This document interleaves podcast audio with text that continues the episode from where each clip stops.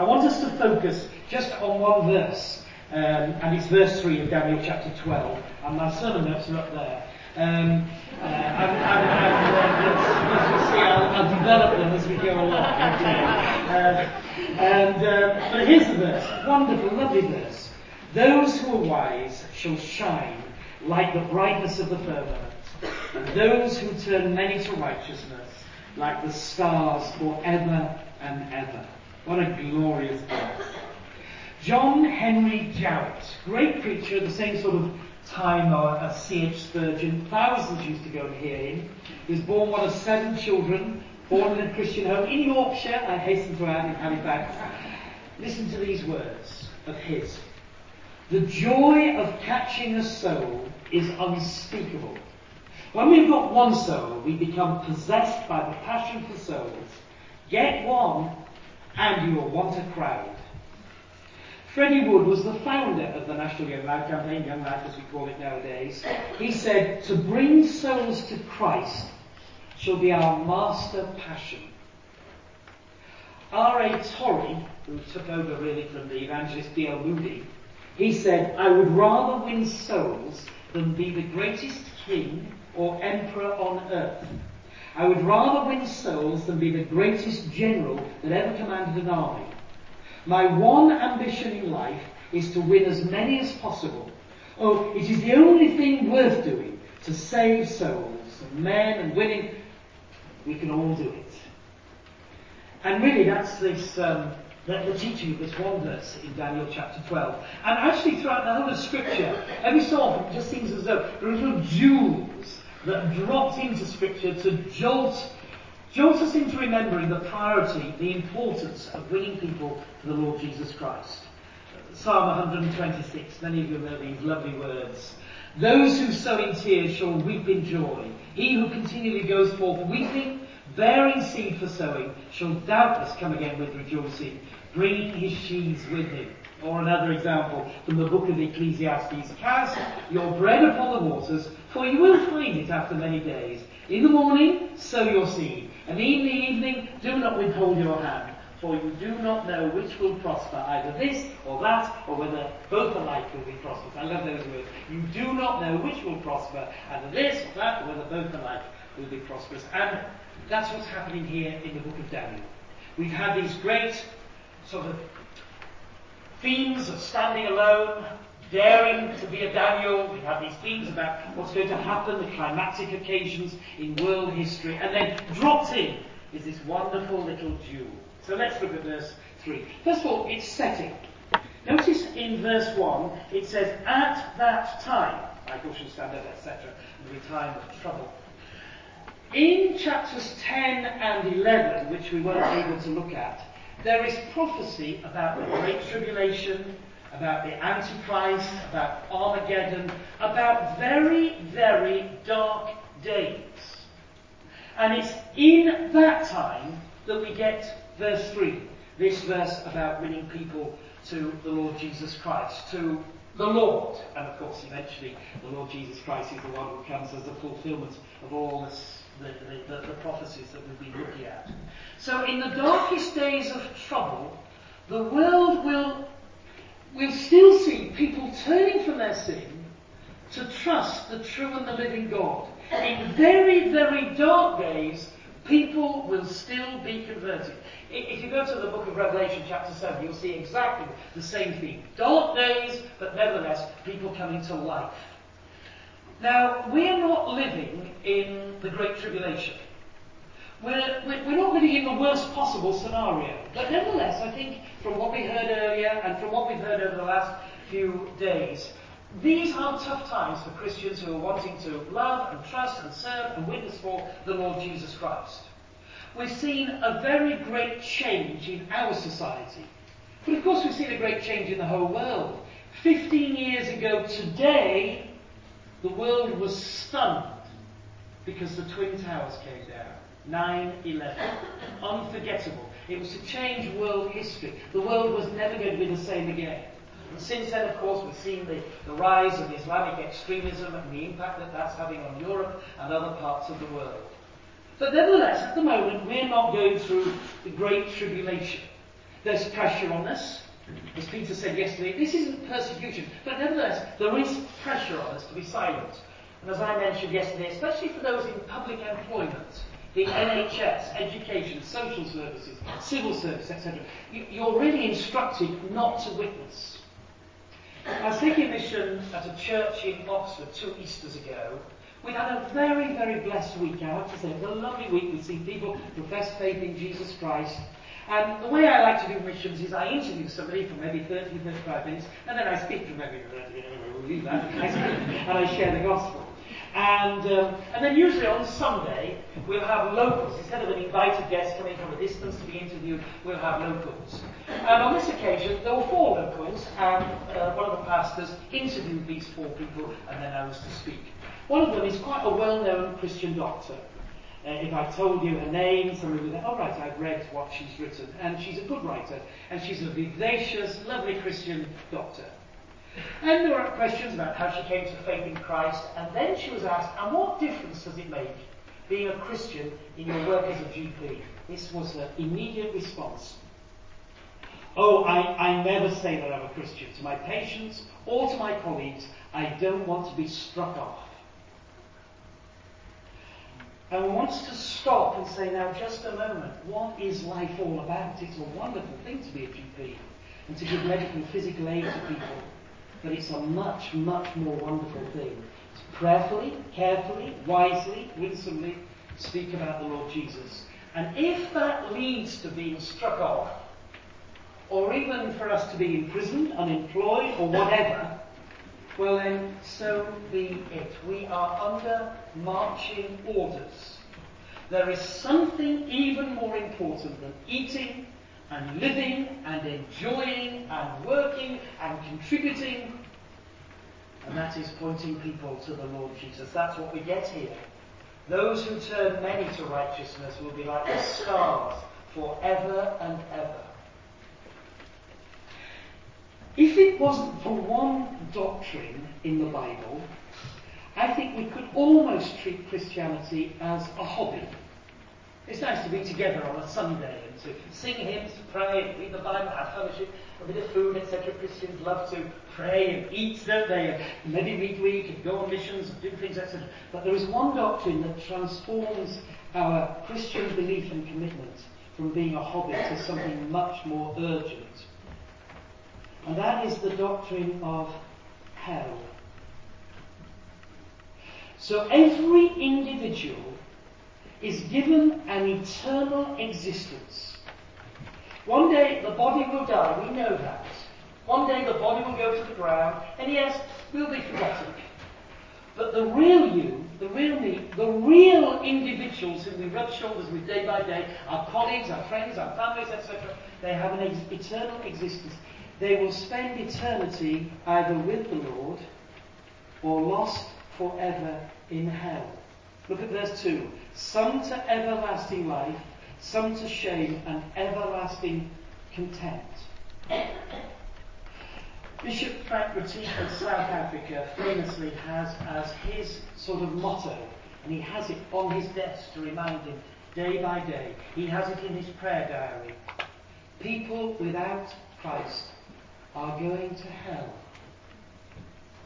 Now that is a very sober truth it, it, it's almost in Scripture as if it's such a sensitive truth, only the Lord Jesus Christ is permitted to speak about it. I know others do.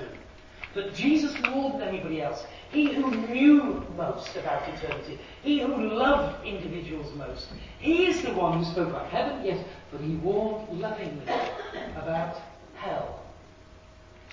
And therefore, Yes, we're under marching orders. Yes, we've received something of the goodness of God and the blessings of God, which have made such a difference to our life. But there is something more important.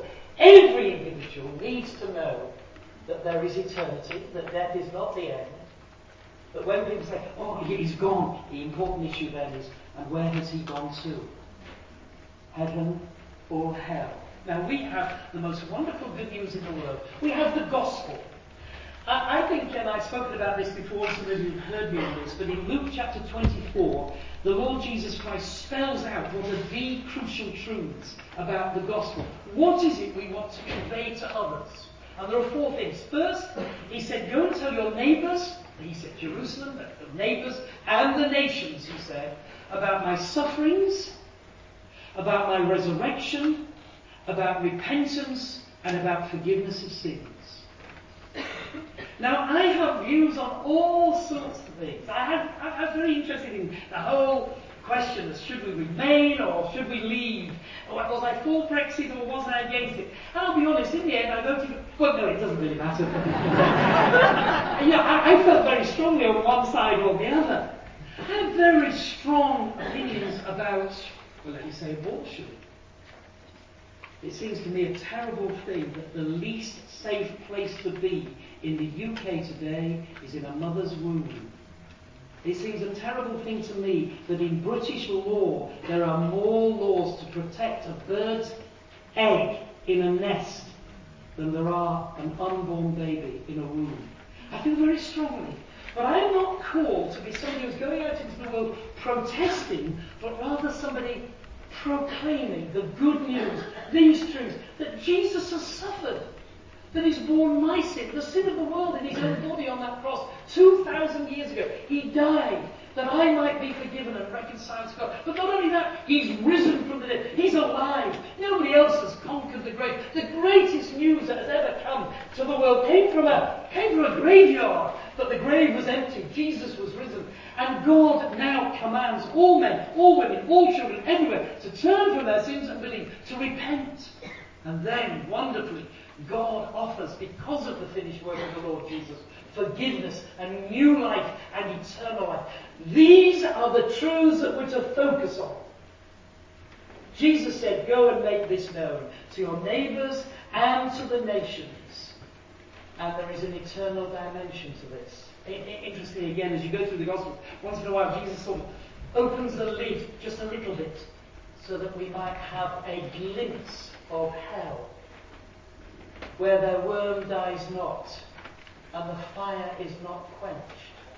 Or later on in the book of Revelation, the smoke of their torment ascends forever and ever.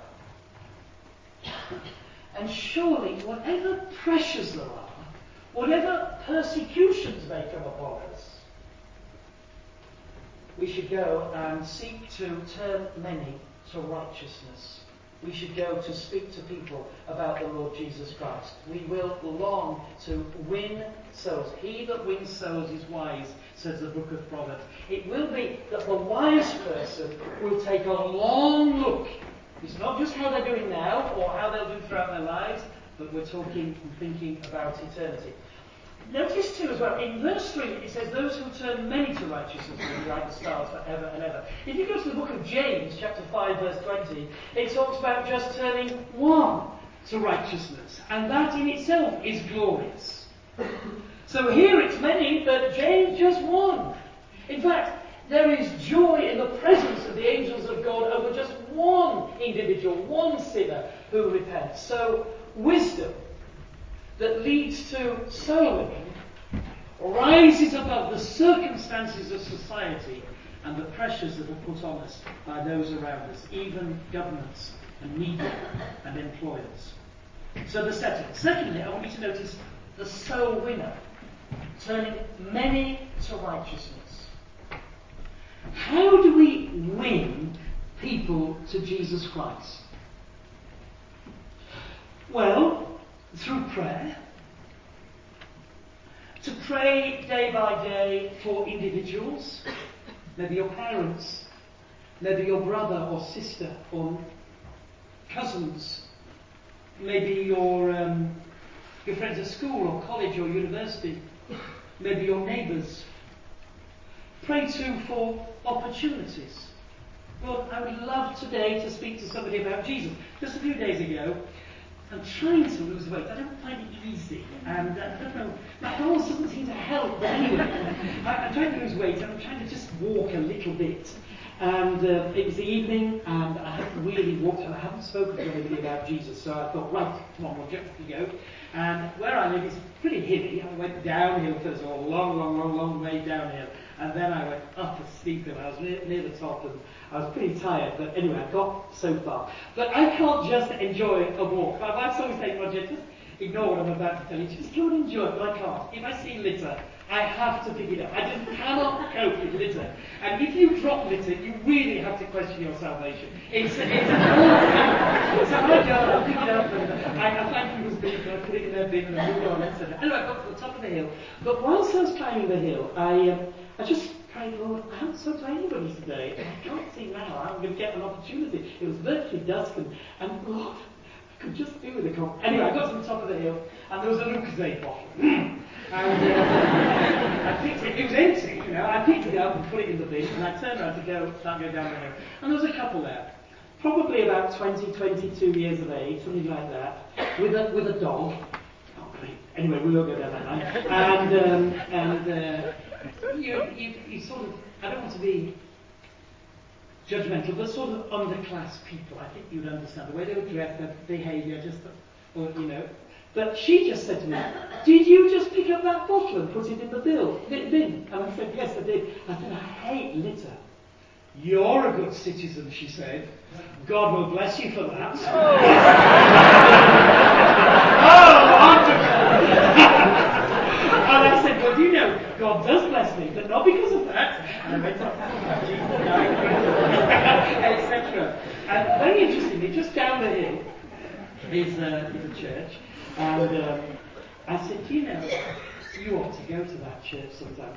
I couldn't say, to be honest, you'd enjoy it. Some of you were working out which, which church you did. I couldn't say you'd enjoy it, but I said, you'd be made very welcome there. I thought you won't understand a word to say. But and I said, you ought to go to that church, you'd enjoy it. I've always wanted to go to that church, she said. And I thought, if anybody's ever invited her, have they knocked on her door? Has she ever been invited? Will you just pray, Lord, I am praying for individuals, but I also want to pray for opportunities to speak. I want to pray for conversations. I want to be able to point people, move people just a little bit nearer the Lord Jesus. How do we turn that into righteousness? Well, we pray. Uh, secondly, we do it by example. Now, I know our message is not, look, I'm good, be like me. Our message is, I mess up, I'm a sinner. I need forgiveness, I need a Saviour. So we do it by example. Um,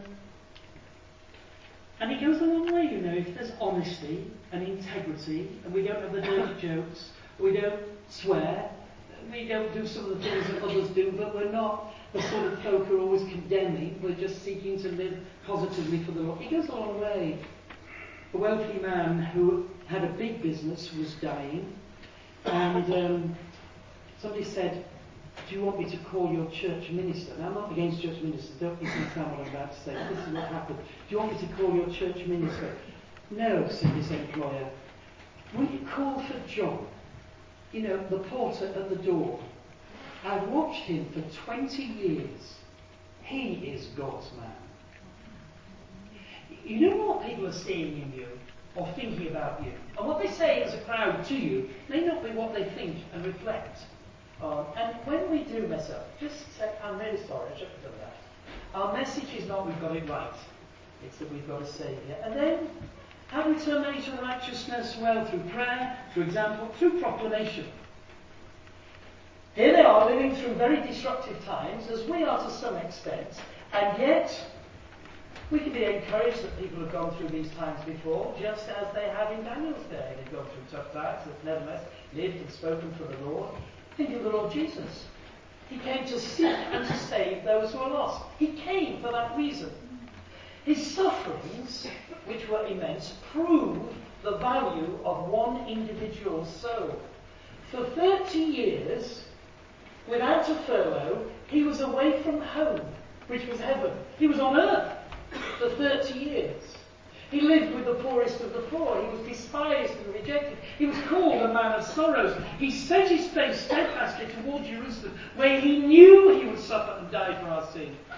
And he did it because he loved us. But all through that time, he was winning people. He was proclaiming, he was preaching, but he was a soul winner. He saw people as sheep without a shepherd, and he wept for them. He said, I have meat to eat that you don't know anything about. And his need was to point people, on this occasion, the woman at the well in Sychar, uh, to the Lord. He sought that woman and he spoke to her. He sought Zacchaeus. And he went and dined with him and spoke with him. He, on the cross, turned as it were, won that dying thief to the Lord Jesus. Isn't that an example that should encourage us in tough times to speak out? What about the Apostle Paul? My heart's desire and prayer for Israel is that they might be saved, he said. But they didn't seem particularly interested. But he still wanted them, he still prayed for them, he still went to proclaim to them. Well, think of it in Acts chapter 20, when he'd been with the Ephesians and he's about to leave them. And he could say, For three years I ceased not to warn every one of you, night and day, with tears. Think of him at the end of his life, probably in Acts chapter 28, when he's in, under house arrest in Rome. Morning to evening, he expounded evangelistically the scriptures, pointing people to the Lord Jesus Christ. Now, again, I, I don't need to misunderstand this, but the history of the church, and certainly true today, churches honour scholars. Now, we need scholars. And I'm not against scholars. Don't misunderstand what I'm saying. Churches have always honoured scholars, but here it is very clear that God is honouring the soul winner. The church often doesn't seem to bother about these folks, but actually God does. More than anything else, I, I, I want to be like the Lord Jesus, but as far as usefulness, I long to win souls. And I honestly believe, I, again, I'm not trying to put on a humble act. I, I, I have failed pitifully in this. I may have spoken to thousands, but to actually win people, they're very, very few. Very few. And deeply disturbed me. I read recently the biography of a Church of the Nazarene man from, what, 70 years ago, Leonard Ravenhill, and story after story about him, him leading schools to the Lord. I, I haven't done that. I'd love to be much more of a soul winner. I, I really do believe that the most significant work we can do is to win people for Jesus Christ. And I'd rather do that than be Prime Minister or Prince or King or anything. Richard Branson, the Rothschilds never did as important a work as we can do in pointing people to Jesus Christ. What does it profit a man if he gains the whole world and loses his own soul? Jesus is teaching the value of the soul, and a soul is worth more than all the world. And it does take blood, sweat, tears, and toil. It does take separation and consecration and self-denying and, if you understand the, the sort of pictorial language, going outside the gate. It does take that. But this is our privilege as well as our responsibility. So the setting, the soul winning. Thirdly, let's look at the stars. Those who turn many to righteousness will shine forever and ever like stars. You know, stars, like redeemed people, have an intrinsic light. Stars are like little suns. They burn. They emit their, their own light. And, and once we're His, there is within us a light that will shine out. Stars can be in clusters. There are still probably millions of miles apart. When we look up, there are clusters of them, and we have names for these. But they can also work or shine independently. And, and, in a very similar way, we work together with church, with UPM, or Young Life, but then there's the individual work. And God scatters us in, into all sorts of different settings so that we can simply live and speak for the Lord Jesus Christ. Stars are very enduring, and the work of pointing to people, people to Jesus Christ is, is enduring, it's eternal. And do you know, most stars are unnamed. I know they have letters and numbers, etc., but most of them, there are billions of them. Most of them are unnamed. And as you go through Scripture, it's amazing how many unnamed godly people there are. Gideon had 300 soldiers to defeat the Midianites. We don't know any of their names. Who are those three men who brought the water from the well of Bethlehem to David? We, have no idea. Who are the 7,000 who refused to bow the knee to Baal? We don't know. We've given names to the wise men who came from the east to worship Jesus, but we don't actually know their names. Who was the little lad who brought the loaves and fishes and gave them to Andrew, who brought them to Jesus, who broke them and fed the fat? We don't know. Who were the Samaritans who the woman at the well brought We don't know. What was the name of the Ethiopian eunuch? We don't know. What was the name of the Philippian jailer? We don't know. And all through church history, and probably all of us here, we will be forgotten in a few years, but that doesn't matter. We are unknown people, like those unnamed stars. Our names may be forgotten, but we shall shine forever and ever. Now, I want to do what has happened a few times in the talks this, uh, this weekend, and I just quickly want to end with three conclusions. First, times are tough, and they are at the moment. Times are tough. But the work of God goes on. I've just recently read the book of Daniel, and I've read it in New King James, which I love, but I also read it in the Message. Listen to chapter 2, verse 44 in the Message. But throughout the history of those kingdoms, the God of heaven will be building a kingdom that will never be destroyed, nor will his kingdom ever fall under the domination of another. God is building a kingdom. In the darkest days, people are still being converted. How many converted here after the year 2000? So many, isn't that thrilling? God is still doing his work. So remember, yes, we're, we're called now to live in a different sort of era where we're not particularly respected or uh, acceptable in the way that, say, in Trevor Gerard's time, I was the youngest on the panel, did you notice? And uh, things have changed, but nevertheless, God's still building his church. His work goes on. Secondly, soul winning is costly, but the Great Commission still stands. Those words, go you into all the world, they still stand. I talk to people and they, they talk about being in the ministry. I don't like the phrase, the ministry is to be in us and then coming out from us, through us, to others. There is no work nearer and dearer to the heart of God than winning people for Jesus Christ.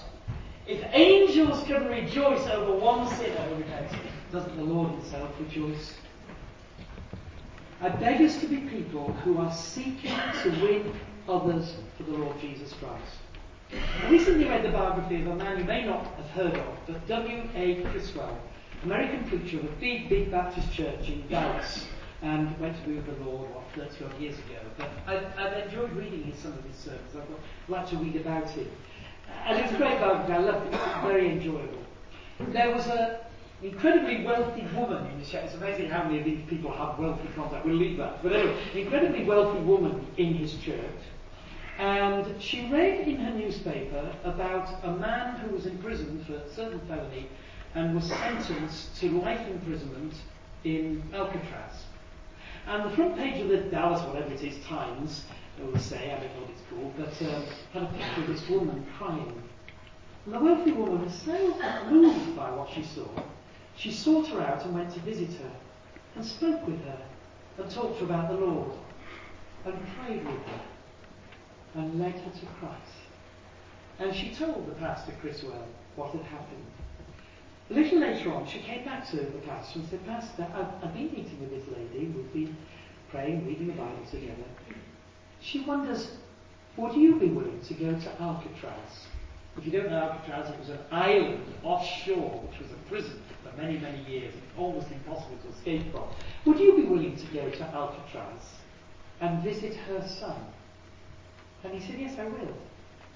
And he made the way from Central America to um, the shore, and then all arranged, got the boat out to the prison, taken into the cell, and he was given time with this man.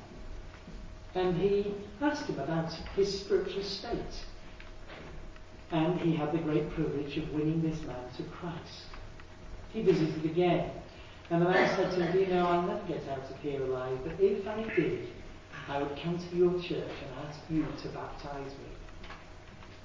He changed and he became respected in the prison. He became the chief librarian, librarian for the other prisoners in the prison. But one Sunday morning, he walked down the aisle of First Baptist Church Dallas. Years. And he went up to see the pastor who led him to Christ and said, Will you baptize me? And he became a very, very committed member of the church there until eventually he died. Now, the point of this, I want to ask you is there somebody you could go to and ask them about their spiritual state? Let me talk to those of you who are grandparents. I know you pray for your grandchildren and you desire that they should be saved. Could you, I don't know, just pray that you get the right moment when you could sit down with him or her and talk to him or her about Jesus? Not in a dictatorial, authoritarian way, but as a loving grandma or granddad. Or do we just let another generation slip away? Do you have a cousin? Or an uncle or aunt even? or a nephew or niece that you could say, you know, can we meet sometime? There's something I'd like to chat about. Can I take you out for a meal? Can we meet? And very deliberately, winsomely, seek to point them to the Lord Jesus. Is there a colleague that you could invite him or her, spouse, partner, for a meal with the view that you might talk about the Lord? I am begging us to be intentional to have a, a definite sort of view that I'm out to see people converted, to turn people to righteousness. So winning is costly. But the Great Commission stands. Okay, it, it, it, in some ways it's easy for me to talk to people I'll never see again. It's harder to talk to those that I regularly see. One last thing. The rewards that God gives us are undeserved. But you know the Lord delights to give rewards? He, he answers our prayers. Uh, Trevor talked about the Lord working with us. It's interesting in Scripture you get the Lord working with us, but you also get us working with the Lord. You get both. There's cooperation. God and us working together to seek to reach and win the lost. He works with us. One day He'll welcome us home. And do you know? We will shine like stars I can't imagine that, that really means. But there'll be the enduring, everlasting brightness and beauty. And it's God's reward to those who seek to turn one, many, to righteousness in the midst of tough, pressurized, maybe becoming persecuted times. But those who turn many to righteousness are not only wise, but they will shine like stars forever and ever. Amen. I'm going to suggest we pray, if I may, form, I'd like to pray two prayers. First prayer, anybody here who's never truly trusted Jesus Christ, and you know you need to, I'm going to pray a prayer you pray if you know you should get right with God. And pray this with me, not out loud, but in your heart and mind. Echo and personalize these words and make them your own.